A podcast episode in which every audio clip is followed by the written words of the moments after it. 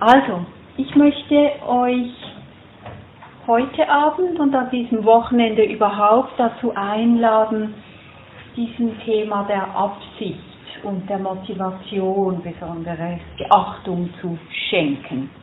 Und heute Abend besonders der Wichtigkeit des heilsamen Tuns. Ich möchte euch anregen, da ein bisschen hinzuschauen und zu untersuchen, wie können wir da mehr Bewusstheit hineinbringen zu diesem Thema der Absicht, der Intention. Das ist wirklich ein sehr, sehr wichtiger und relevanter Aspekt der Dharma-Praxis. Und das ist nicht nur im Dharma wichtig, sondern auch sonst im Leben ist das immer wieder eine zentrale Frage. Warum tue ich gewisse Dinge? Warum fälle ich gewisse Entscheidungen so und nicht anders? Woran orientiere ich mich? Und es ist wirklich wichtig, dass wir uns klarer werden, warum wir gewisse Dinge tun oder nicht tun. Aus welchen Absichten heraus? Sind wir uns immer bewusst, was uns antreibt in einer gewissen Situation oder folgen wir einfach unseren Gewohnheitsmustern? Ist es nicht so, dass wir uns immer wieder eingestehen müssen? Ich sehe das bei mir selber, dass wir immer wieder von so Gewohnheitstendenzen, von Kräften gelenkt werden, von denen wir eigentlich wissen, dass sie uns nicht besonders gut tun. Also das fängt an mit zu viel aufs Handy gucken zum Beispiel oder zu wenig Sport machen, obwohl man wüsste, dass es gut wäre.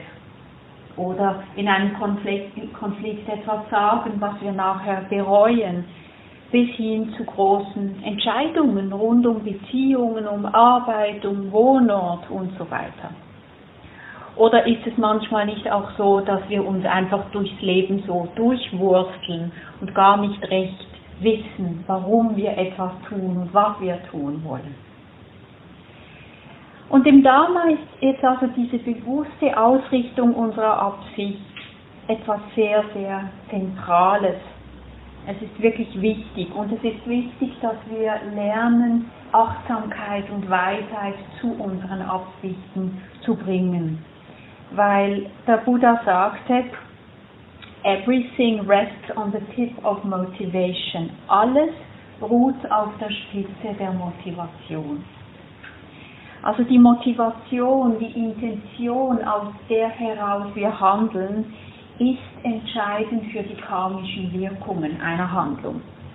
Jedes Wort, das wir sagen, jede Handlung, egal wie klein oder wie groß, jede Entscheidung, die wir fällen, ist in der Wirkung davon bestimmt, mit welcher Absicht wir sie getan haben, aus welcher Motivation heraus.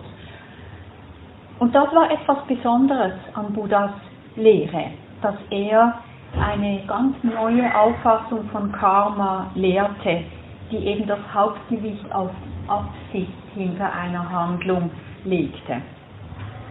Er sagte auch, es ist der Wille, den ich als Karma bezeichne.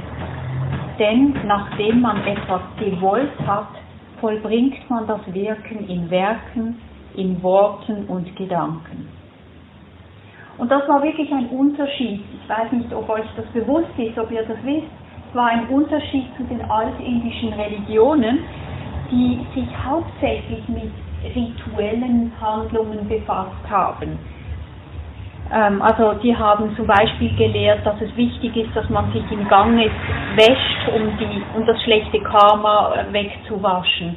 Oder dass man sich gut um das heilige Feuer kümmert und dass das gutes Karma produzieren würde. Und da war der Buddha wirklich neu, da, da war er ziemlich revolutionär zu seiner Zeit, dass er gesagt hat, es ist nicht hauptsächlich die Handlung, es ist Absicht, aus der heraus die Handlung geschieht. Ob eine Handlung heilsam ist oder nicht, hängt immer davon ab, ob sie aus Liebe geschieht oder aus Eifersucht, aus Ärger, aus Großzügigkeit oder ähm, Wut, aus Fürsorglichkeit oder aus Geltungssucht. Das sind total verschiedene Handlungen. das ist wichtig, dass wir das verstehen. Auch wenn es manchmal so scheint, wie wenn unsere Handlungen einfach sich spurlos auflösen, nachdem wir sie mal begangen haben, also abgesehen von den unmittelbaren Effekten natürlich, ähm, ist es doch so, dass alle unsere Handlungen gemäß Buddha bestimmte Früchte hervorbringen. Also wie es heißt, aus guten und aus schlechten Handlungen reifen Früchte heran. Das ist ein wichtiges Grundprinzip unserer Welt und Bhikkhu Bodhi erläutert das so. Dem Buddha zufolge schaffen alle moralisch bestimmten willentlichen, willentlichen, das ist wichtig, Handlungen ein Potenzial, Ergebnisse wie Paka oder Früchte, Pala, hervorzubringen, die der ethischen Qualität dieser Handlungen entsprechen. Diese Fähigkeit unserer Taten, die moralisch angemessenen Ergebnisse zu erzielen, ist das, was mit Kamma gemeint ist. Unsere Taten erzeugen Kamma, ein Potenzial, Früchte zu produzieren, die ihren eigenen inneren Tendenzen entsprechen. Dann, wenn die inneren und äußeren Bedingungen geeignet sind, äh, reift das Kammer und produziert die entsprechenden Früchte. Im Heranreifen fällt das Kammer je nach moralischer Qualität unserer ursprünglichen Handlung auf uns zurück. Im Guten wie im Schlechten. Dies kann entweder später im gleichen Leben, in dem die Handlung durchgeführt wurde, im nächsten Leben oder in einem fernen zukünftigen Leben geschehen. Jetzt klar, es glauben nicht alle Leute an Wiedergeburt, aber unabhängig davon, ob wir an Wiedergeburt glauben oder nicht, können wir diese Gesetzmäßigkeiten schon in diesem Leben beobachten. Wir können das bei uns und bei anderen erkennen, dass dem tatsächlich so ist. Ich weiß nicht, ob euch das auch schon aufgefallen ist, ob ihr das auch so wahrnehmt, dass nämlich heilsame Intentionen, ähm, Liebe, Mitgefühl, Weisheit und andere tatsächlich heilsam sind, weil sie kurz und oder langfristig bei uns und bei anderen zu mehr Glück, zu mehr Harmonie, ähm, zu mehr Freude führen. Und dass unheilsame Intentionen, Gier, Hass, Neid, Ärger letztlich immer zu Leiden und Konflikten führen. Allerdings ist es hier wichtig zu sehen, dass im buddhistischen Verständnis Karma weder deterministisch noch mechanistisch funktioniert es ist viel zu komplex und viel zu dynamisch. Also man kann nicht sagen, dass, dass es irgendeine simple Gleichung gibt, wonach die Handlung Y immer die Folge X haben wird. Also es spielt, da spielen ganz, ganz viele Faktoren rein. Es ist nicht simplistisch Karma, die Karma-Lehre im Buddhismus. Nur ein ganz, ganz kleines Beispiel wenn ein Mensch sehr, sehr viele heilsame Geistesqualitäten entwickelt hat und in einem sehr weiten, entspannten Zustand ist, und dann reißt ein negatives Karma heran, dann wird die Person dieses Karma sehr viel schwächer erleben, als wenn die Person in dem Moment sehr wütend und aufgebracht und voller unheilsamer Qualitäten ist. Versteht ihr? Also wie sich Karma auswirkt, hängt immer auch davon ab, wie sehr wir unseren Geist kultiviert haben. Es ist nicht so eindeutig, das führt zu dem. Aber trotzdem können wir wirklich sagen, dass der Buddha den Kosmos als etwas beschrieben hat, wo eben nicht nur die Naturgesetze gelten, sondern wo wirklich auch grundlegende ethische, sittliche Gesetze am Werk sind. Guy Armstrong sagt, eine mechanistische Welt, der es an intrinsischer Moral mangelt, wäre herzlos.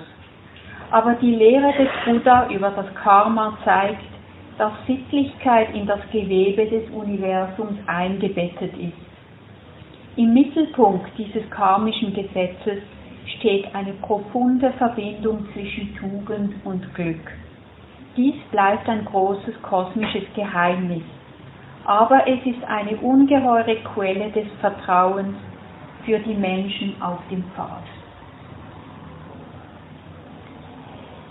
Ja, also die ethische Qualität von Absichten, die karmisch wirksam sind, hat der Buddha nun als eben heilsam oder unheilsam bezeichnet oder auf Pali Kusala und Akusala.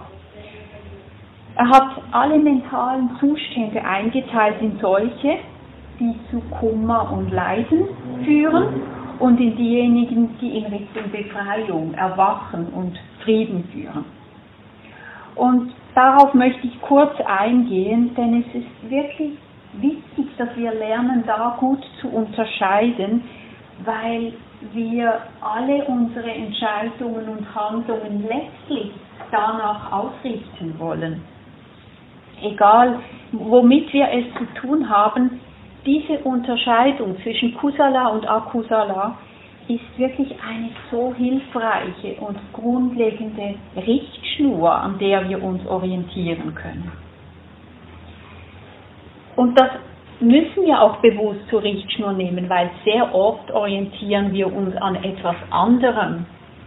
Wisst ihr, woran wir uns normalerweise entscheiden? Oft. Und was für Wirkungen streben wir dann an? Angenehme, genau, genau. Sehr oft, genau, streben wir vor allem nach angenehmen Resultaten nicht nach dem, was heilsam ist. Das ist eine völlig andere Unterscheidung.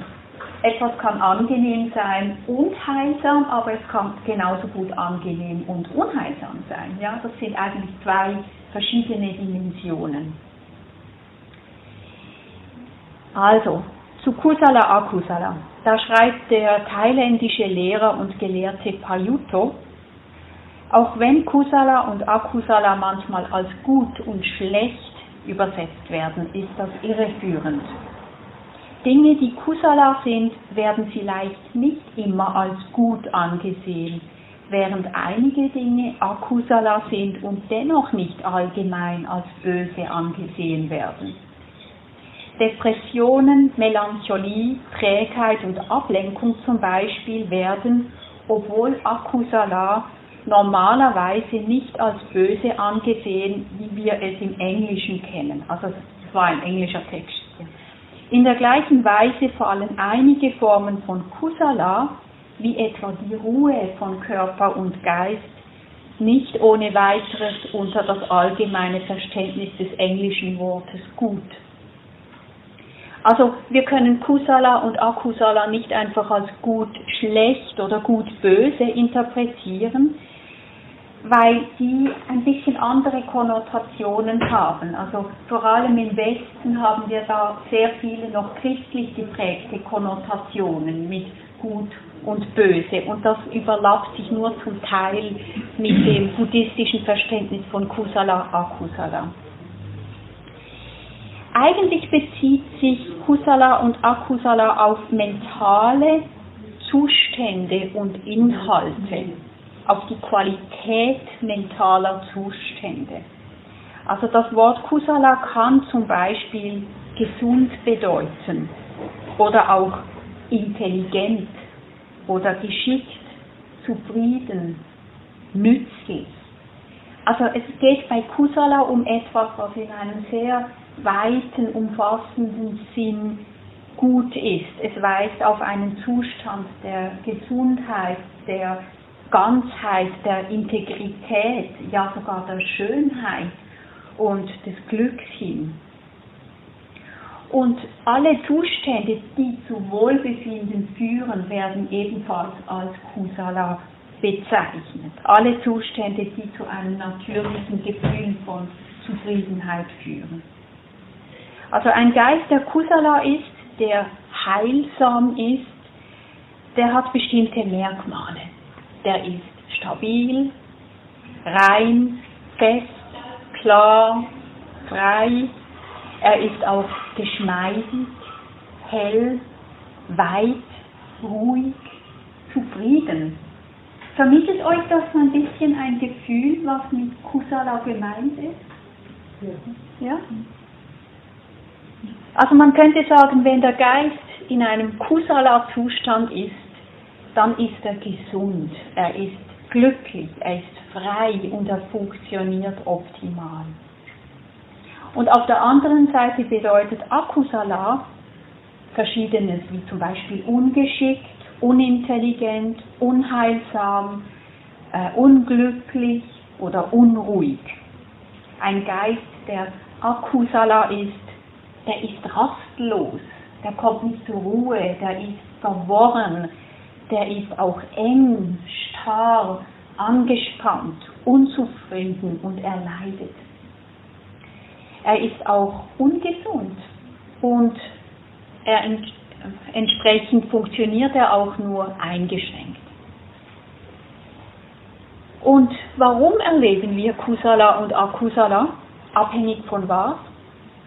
Es hängt immer von unserem Geisteszustand ab, von den mentalen Faktoren, die in einem bestimmten Moment im Geist sind.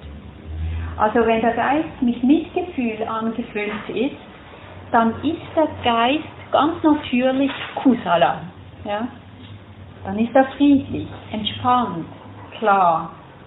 Oder wenn der Geist achtsam ist, wenn der Geist voller Freude ist. Und alle diese Zustände gehören in diese Gruppe von Kusala. Ja?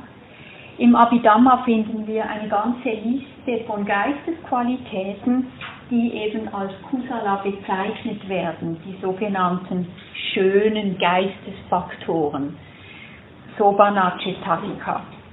Und da finden wir zum Beispiel Vertrauen, Achtsamkeit, Gewissen, Gierlosigkeit oder positiv gesagt Großzügigkeit, äh, Hasslosigkeit, womit eigentlich auch wiederum das Gegenteil gemeint ist, die liebende Güte, ähm, Ruhe, Leichtigkeit im Körper, Leichtigkeit im Geist, Geschmeidigkeit im Körper und im Geist, Geschicklichkeit und so weiter. Eine ganze Liste von schönen Geistesfaktoren. Jetzt was Akkusalat betrifft, schreibt noch einmal Payuto. Eifersucht macht den Geist boshaft und bedrückend und schadet eindeutig der Qualität und Gesundheit des Geistes. Deshalb ist sie Akusala. Wut schürt den Geist auf eine Weise, die schnell sogar die Gesundheit des Körpers beeinträchtigt und somit eindeutig Akusala ist. Sinnliches Verlangen verwirrt und besetzt den Geist. Das ist auch Akusala.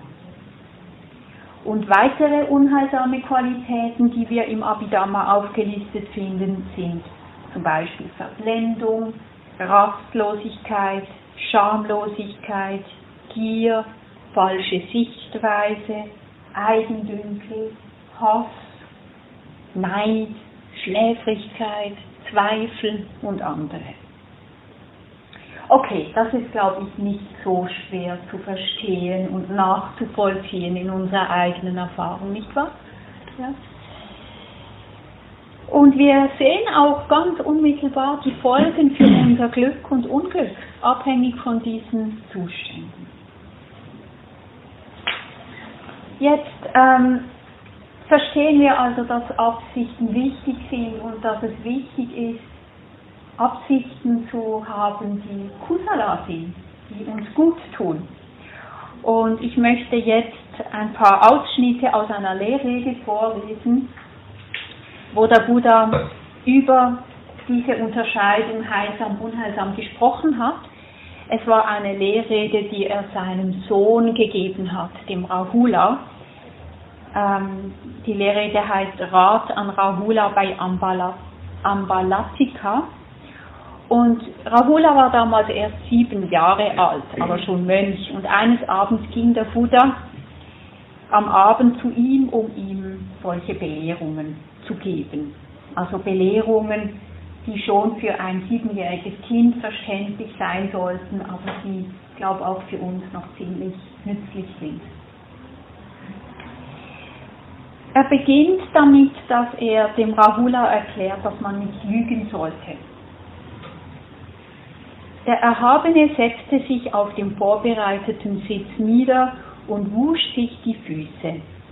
Der ehrwürdige Rahula huldigte ihm und setzte sich seitlich nieder. Da ließ der Erhabene einen geringen Rest Wasser in der Wasserschüssel zurück und fragte den ehrwürdigen Rahula, Rahula, siehst du diesen geringen Rest Wasser in der Wasserschüssel? Ja, ehrwürdiger Herr, Rahula, genauso gering ist das Mönchstum jener, die sich nicht schämen, vorsätzlich zu lügen. Dann schüttete der Erhabene den geringen Rest Wasser, der übrig war, weg und fragte den ehrwürdigen Rahula, Rahula, siehst du jenen geringen Rest Wasser, der weggeschüttet wurde? Ja, ehrwürdiger Herr. Rahula, Ebenso weggeschüttet ist das Mönchtum jener, die sich nicht schämen, vorsätzlich zu lügen. Und es geht dann noch so weiter mit anderen Beispielen, wo der Buddha das Lügen auf verschiedene Weise als negativ darstellt. Und als Abschluss dieses Teils sagt der Buddha diese sehr berühmte Aussage, Rahula, wenn man sich nicht schämt, vorsätzlich zu lügen, dann gibt es kein Übel, sage ich, das man nicht tun würde. Daher, Rahula, solltest du sich, dich so üben. Ich will keine Unwahrheit äußern, nicht einmal im Scherz. Also die Lehrrede macht hier eine sehr klare und kompromisslose Aussage. Lügen ist etwas, was wir um jeden Preis vermeiden sollten. Nicht einmal im Scherz sollten wir die Unwahrheit sagen. Und das ist eine recht radikale Aussage, über die man wahrscheinlich noch sehr viel länger reflektieren und nachdenken könnte, als wir jetzt Zeit haben. Warum hat der Buddha wohl so viel Wert auf Wahrhaftigkeit gelegt? Weshalb erlaubt er nicht einmal Notlügen, wenn wir zum Beispiel dadurch jemandem das Leben retten können. Ein Grund ist sicher, dass wir uns in der Dharma-Praxis zutiefst der Wahrheit und der Wahrhaftigkeit verpflichten und dass wir diese Wahrheit äh, verwirklichen wollen. Und wenn wir das wirklich wollen, dann setzt das voraus, dass wir ganz im Einklang sind mit den Dingen dass unser ganzes Sein auf Wahrhaftigkeit ausgerichtet ist. Also das bedeutet, dass wir alles vermeiden wollen, was uns selbst oder andere täuscht oder betrügt oder den Geist ein bisschen verwirrt. Ein anderer wichtiger Grund ist, was er hier ja auch sagt, dass Wahrhaftigkeit die Basis des ethischen Handelns ist. Wie der Buddha sagte, wenn man sich nicht schämt zu lügen, dann gibt es nichts Negatives, was man nicht tun würde. Ich halte das für eine unglaublich weise Aussage, wirklich sehr profund. Denn ist es nicht so, wenn ich mal anfange, mich zu belügen, dann steigt die Wahrscheinlichkeit, dass ich auch andere unheilsame Akusala-Handlungen begehe, andere Menschen betrügen, fremdgehen, bestechen, beschimpfen und so weiter, weil ich mir ja dann nicht mehr ehrlich eingestehe, was ich tue. Also damit öffne ich denen Tür und Tor. Ich fange an, so eine Wolke aus Lügen und Täuschungen und Verwirrung zu kreieren damit ich die unerträgliche Wahrheit meines Tuns nicht sehen muss.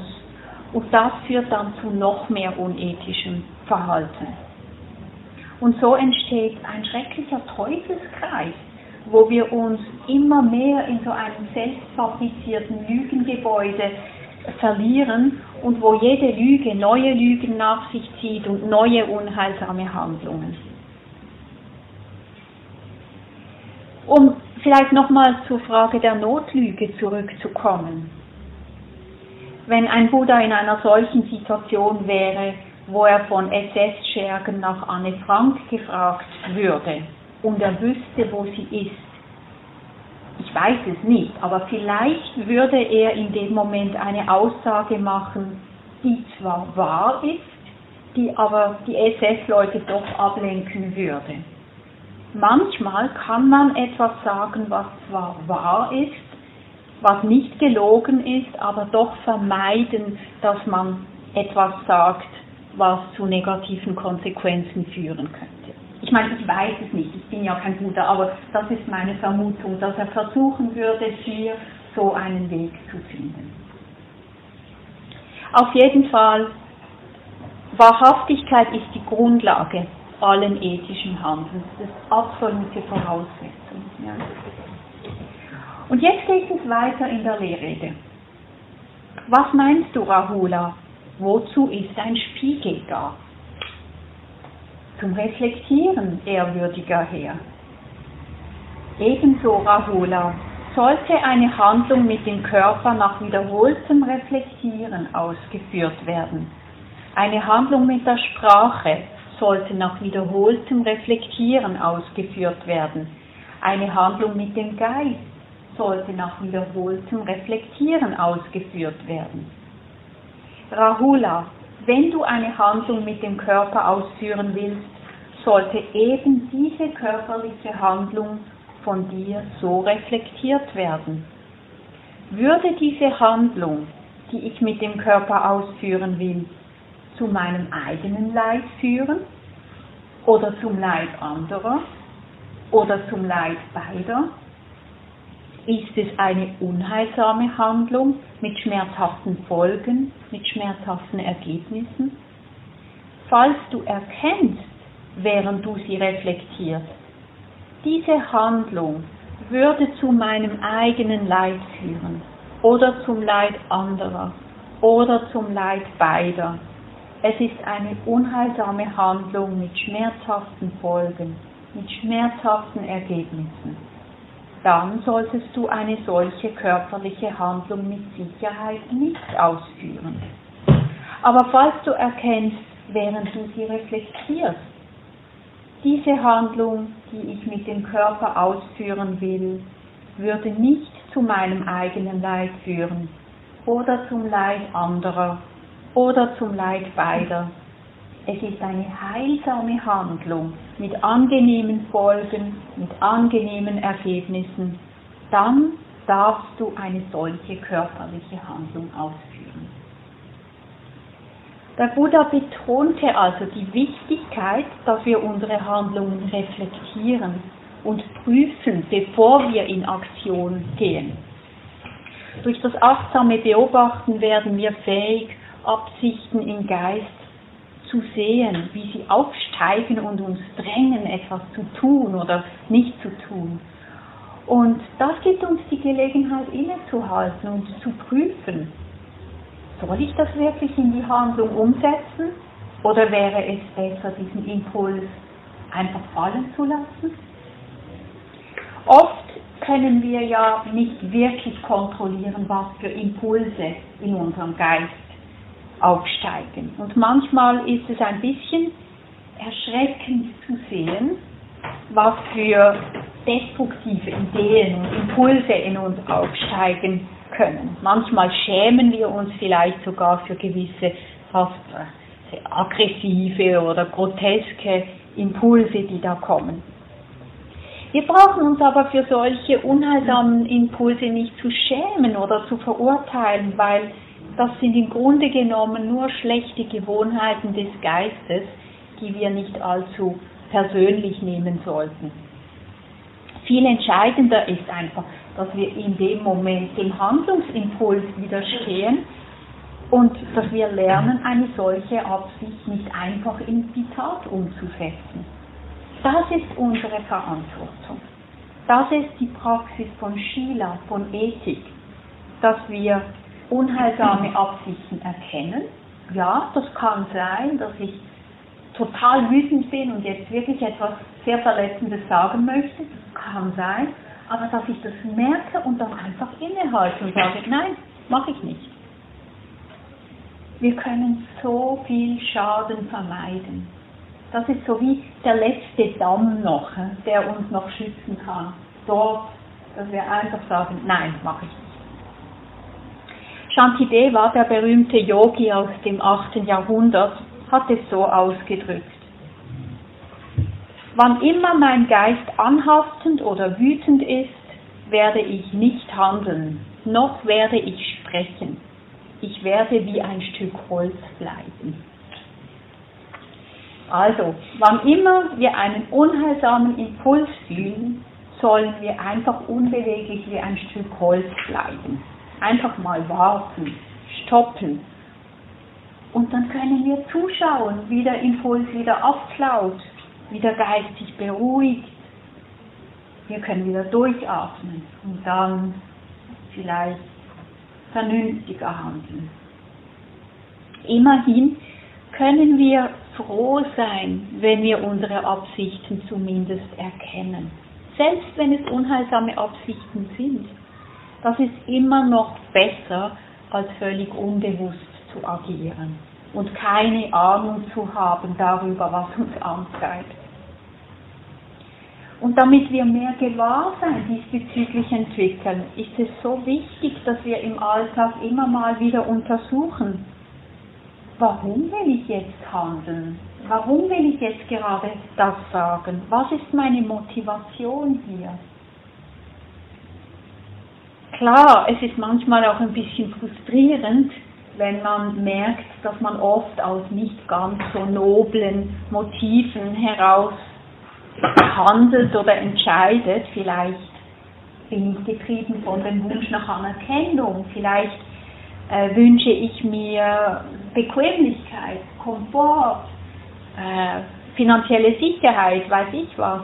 Aber wenn wir da nur schon mehr Bewusstheit hineinbringen können, ist das sehr, sehr heilsam und hilfreich und immerhin entwickeln wir dabei die Wahrhaftigkeit.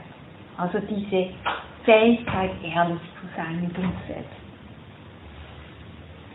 Gut, der Buddha fährt dann fort, indem er sagt, dass wir auch während des Handelns stets prüfen sollten, reflektieren sollten wie ein Spiegel.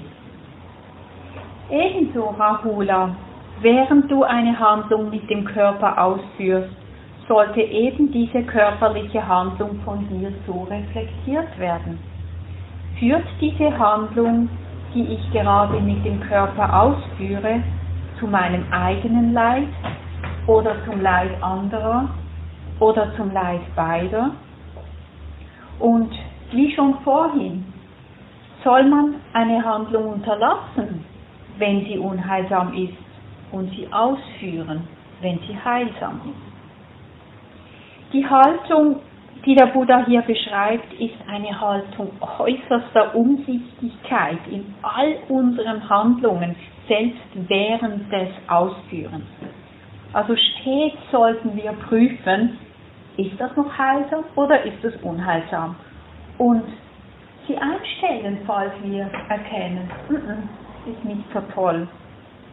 Das ist ja manchmal nicht so leicht, sich einzugestehen, dass vielleicht etwas, was man angefangen hat, nicht so heilsam ist und dann einfach zu stoppen. Und dann geht es sogar noch weiter mit dem Reflektieren. Sogar noch nach der Handlung sollen wir reflektieren. Ebenso, Rahula, nachdem du eine Handlung mit dem Körper ausgeführt hast, sollte eben diese körperliche Handlung von dir im Rückblick so reflektiert werden. Führt diese halt Handlung, die ich mit dem Körper ausgeführt habe, zu meinem eigenen Leid oder zum Leid anderer oder zum Leid beider? War es eine unheilsame Handlung mit schmerzhaften Folgen, mit schmerzhaften Ergebnissen? Also hier geht es eigentlich um den Umgang mit Fehltritten, wenn wir wieder besseres Wissen etwas Unheilsames getan haben. Und das passiert uns allen andauernd, solange wir nicht vollständig erwacht sind. Dass uns eine verletzende Bemerkung rausrutscht, dass wir vielleicht die Wahrheit ein bisschen zurechtgebogen haben, dass wir im entscheidenden Moment jemandem nicht geholfen haben, nicht, nicht ansprechbar waren vielleicht. Oft ist es so, dass wir uns verurteilen, dass wir uns Vorwürfe machen, dass wir uns schlecht fühlen, wenn wir ungeschickt gehandelt haben. Das ist sehr, sehr schmerzhaft auch mit solchen Handlungen leben zu müssen. Aber eigentlich ist es nicht nur schlecht, wenn wir Gewissensbisse haben, weil es zeigt, dass da eine ethische Sensibilität vorhanden ist, auch wenn sich natürlich unangenehm anfühlt. Das wird auf Pali auch Hiri genannt, das Gewissen, das die meisten Menschen ja im Grunde genommen haben und an dem wir uns orientieren. Und Hiri ist eine heilsame Qualität, ist in dieser Liste der Sobanachitasikas. Und wenn wir gegen unser eigenes Gewissen handeln, dann äußert sich das nun mal in Schamgefühlen. Trotzdem klar, wir können das Geschehene nicht rückgängig machen. Und es hilft niemandem, wenn wir uns da endlos Schuldgefühle machen dafür, wenn wir uns verurteilen. Also Schamgefühl ist nicht das gleiche wie sich endlos verdammen und sich zu verurteilen. Das sind zwei verschiedene Sachen. Der Buddha sagt hierzu, falls du erkennst, während du sie im Rückblick reflektierst, diese Handlung, die ich mit dem Körper ausgeführt habe, führt zu meinem eigenen Leid oder zum Leid anderer oder zum Leid beider. Es war eine unheilsame Handlung mit schmerzhaften Folgen, mit schmerzhaften Ergebnissen. Dann solltest du eine solche körperliche Handlung bekennen, sie enthüllen und aufdecken gegenüber dem Lehrer oder gegenüber deinen weisen Gefährten und Gefährtinnen. Und nachdem du sie bekannt, enthüllt und aufgedeckt hast, solltest du dich in Zurückhaltung für die Zukunft üben. Also wir sollen einen Misstritt ehrlich anerkennen. Zunächst einmal vor uns selbst, aber falls wir in so einem Kontext sind, auch zum Beispiel gegenüber unseren Lehrenden oder unseren Gefährten, Gefährtinnen gegenüber. Ehrlich und mit viel Mitgefühl. Ja, das tut mir leid, das war suboptimal. Ich habe unachtsam gehandelt, ich habe vielleicht jemanden verletzt, ich habe gegen meine eigenen Werte verstoßen. Das ist der erste Schritt, dass wir einfach anerkennen, wenn wir unheilsam gehandelt haben dass wir wahrhaftig sind. Wir übernehmen Verantwortung für unser Tun. Wir sind ehrlich mit uns selbst. Im Wissen darum, dass kein Mensch perfekt ist. Das wäre unrealistisch, das zu erwarten von uns. Niemand ist frei von Tadel. Jeder macht mal Fehler. Und im zweiten Schritt machen wir uns klar, wie wir uns selbst und anderen Schaden zugefügt haben. Wir bereuen unsere Handlungen. Also wir empfinden Scham, wir empfinden Reue, weil wir wirklich spüren, ich bin eigentlich meinen eigenen Maßstäben nicht gerecht geworden. Ich habe Leiden verursacht. Und wenn wir das wirklich tun, dann festigen wir im Geist die klare Einsicht, dass dies unheilsam war. Und dann sollten wir uns auch versuchen, das zu vergeben. Oder wenn es eine andere Person betrifft, diese Person um Vergebung bitten. Vielleicht auch nur innerlich, wenn wir es nicht schaffen im Äußeren.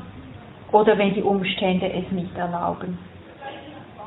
Und im dritten Schritt formen wir bewusst die Absicht, dass wir diese Handlung in Zukunft vermeiden wollen. Dass wir versuchen werden, es ab jetzt besser zu machen. wir vermeiden ähm, einfach das, was wir jetzt daraus gelernt haben. Das war unheilsam. Und wir wissen, dass jetzt ein neuer Moment ist, ein frischer Moment, dass wir immer wieder neu anfangen können. Das ist wirklich das Beste, was wir machen können. Aus unseren Erfahrungen lernen und auf dieser Basis den Geist wieder in eine positive Richtung ausrichten. Und ich finde das sehr eindrücklich. Vielleicht kennt ihr die Geschichte von Angulimala. Sagt euch das etwas? Ja.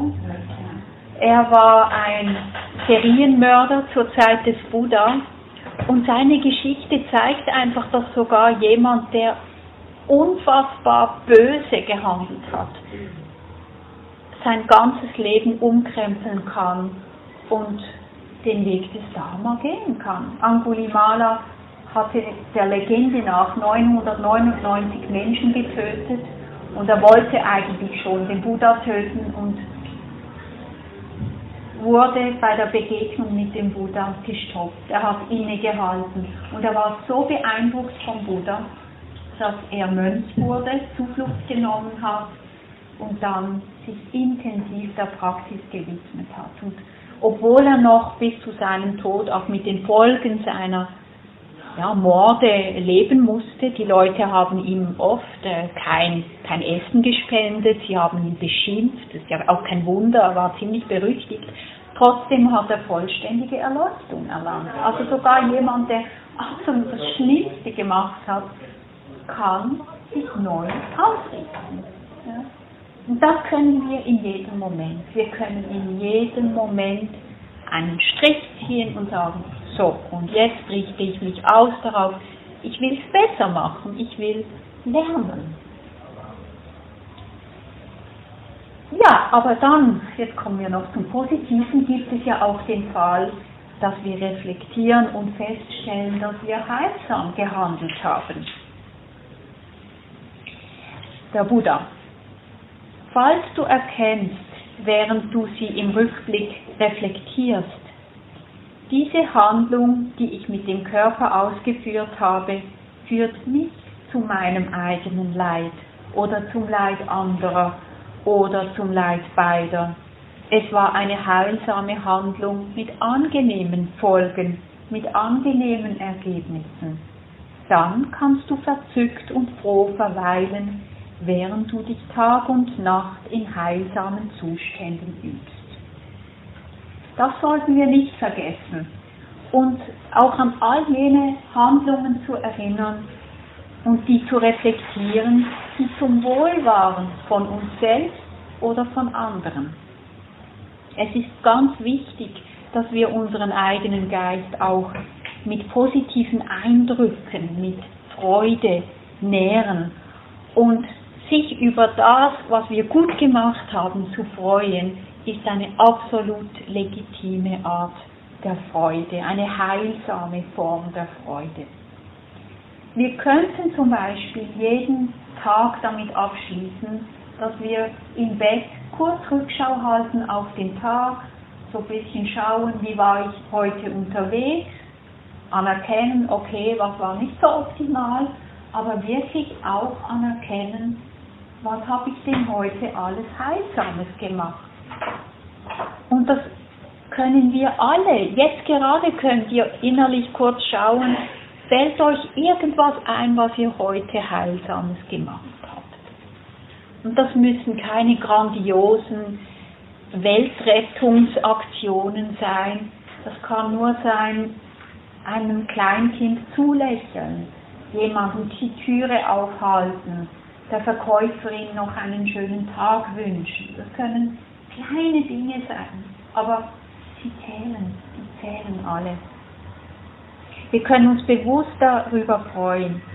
Und je mehr wir uns freuen über das, was wir an Gutem, an Heilsamem getan haben, desto mehr entsteht so eine Eigendynamik.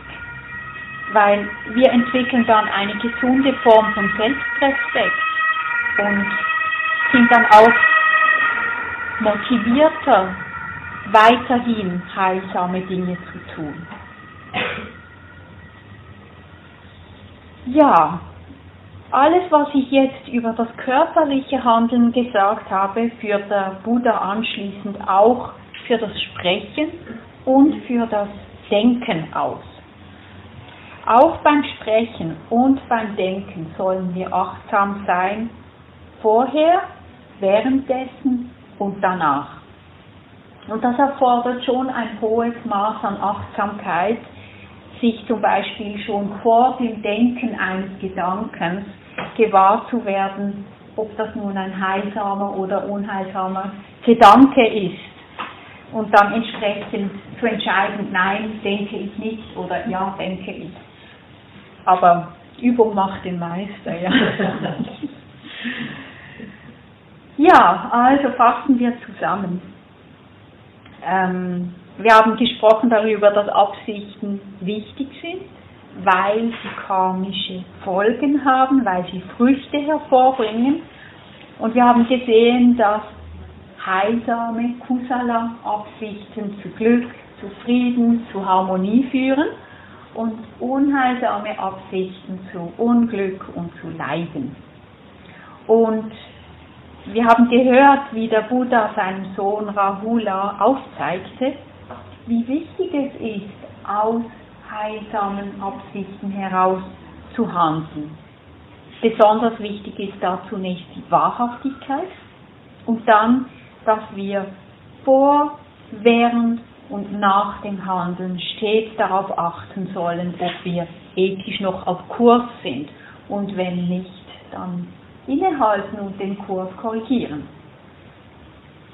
Also es geht hier darum, dass wir unsere Handlungen und damit eigentlich unser ganzes Leben ausrichten danach, was heilsam ist. Das, was sowohl uns als auch anderen Menschen dient, anderen Wesen, was zu mehr Glück, zu mehr Harmonie, zu mehr Verbundenheit führt. Und wenn wir das machen, wenn wir immer mal wieder auf unsere Absichten achten, dann lernen wir, wie Christina Feldman immer sagt, unser Leben absichtsvoller zu leben. Mit mehr Intentionalität, statt einfach unseren Gewohnheiten ausgeliefert zu sein. Oder auch einfach statt dem sozialen Druck und den sozialen Erwartungen der Gesellschaft blind zu folgen. Eigentlich besitzen wir alle von Natur aus einen inneren ethischen Kompass. Wir besitzen alle eigentlich schon immer so ein Gespür dafür, was heilsam ist oder was nicht. Und manchmal fehlt es nur daran, dass wir zu wenig darauf hören, dass wir zu wenig nach innen schauen oder auch, dass wir zu wenig vertrauen in das, was wir wahrnehmen. Und darum ist es so wichtig, dass wir uns immer wieder Zeit und Raum nehmen für Meditation, für dieses Stillwerden, damit wir immer wieder zu uns selbst zurückkommen können, damit wir immer wieder kontemplieren würden, kontemplieren können, würde diese Handlung, die ich mit dem Körper ausführen will, zu meinem eigenen Leid führen, zum Leiden anderer oder zum Leiden beider oder nicht? Wäre sie heilsam? Eine solche innere Leitschnur zu haben, gibt uns so viel Orientierung im Leben. Sie hilft uns bei ganz vielen kleinen und großen Entscheidungen. Wir können viel besser klar spüren, was wir wollen, was wertvoll ist, was nicht so wertvoll wichtig ist. Und klar, manchmal manchmal zahlt man einen Preis, wenn man sich für das Heilsame entscheidet. Manchmal heißt das, dass man sich vielleicht ein bisschen zurücknehmen muss. Manchmal bedeutet es im Gegenteil sogar, dass man sich vielleicht exponieren muss, obwohl man Angst hat. Manchmal bedeutet es, dass man auf einen gewissen Komfort verzichtet. Manchmal heißt es, dass man etwas weggeben muss. Keine Ahnung. Manchmal erfordert das dann auch etwas, wenn man sich für das Heilsame entscheidet. Aber gleichzeitig beschenkt es uns auch. Heilsames Handeln schenkt uns Glück, es lässt den Geist friedlicher werden. Es schenkt uns innere Ruhe, es schenkt uns Stabilität, Es schenkt uns Zufriedenheit. Es führt zu harmonischeren Beziehungen mit anderen Menschen. Und heilsames Handeln ist eine Voraussetzung für eine gute Meditationspraxis, denn es ist die Basis von Ruhe und Sammlung. Es gibt ja diesen Spruch, ein gutes Gewissen ist ein gutes Ruhekissen. Also es nicht ganz zum, Schla äh, zum Meditieren, aber wirklich ein gutes Gewissen erlaubt uns auch in der Meditation ruhig zu werden. Und heilsames Handeln bringt uns ganz viele positive Verdienste, wie es traditionell heißt, die uns nicht nur in unserem Leben zu mehr, äh, mehr Glück und Wohlbefinden bringen, sondern die uns auch die günstigen Lebensumstände ermöglichen, die wir benötigen auf dem Weg zur Befreiung. Also in dem Sinn wird gutes Karma auch als Proviant bezeichnet, den wir auf unserem spirituellen Pfad benötigen. Und wenn wir die Kraft des Heilsamen wirklich verstehen und danach handeln, dann dürfen wir darauf vertrauen, dass es alle diese wunderbaren Früchte hervorbringen wird. Zum Wohle von uns und zum Wohle aller Wesen. Ja, ich möchte noch ein paar Verse aus dem Dhammapada, aus einem frühen buddhistischen Text ablesen, äh. Beeile dich, Gutes zu tun und halte deinen Geist vom Bösen fern. Wenn du darin zögerst, wird sich dein Geist am Bösen erfreuen. Wenn du etwas Böses getan hast, so tue es nicht wieder und wieder. Lass den Wunsch danach los, denn all dieses Böse bringt dir Leid.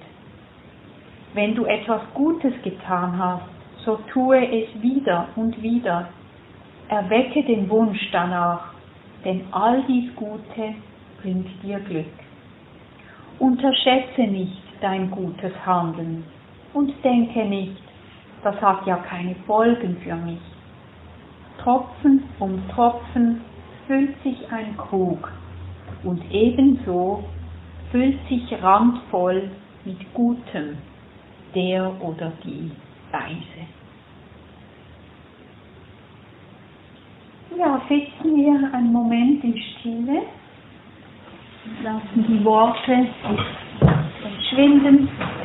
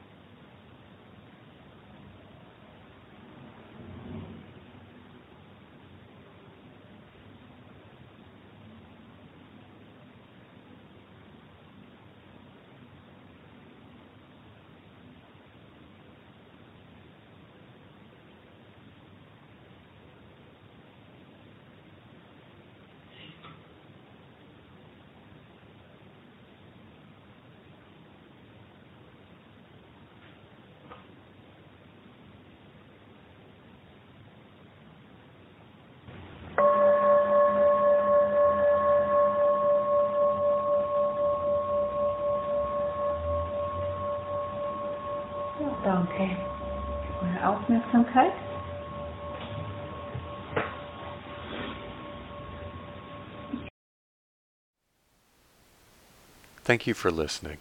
To learn how you can support the teachers and Dharma Seed, please visit dharmaseed.org slash donate.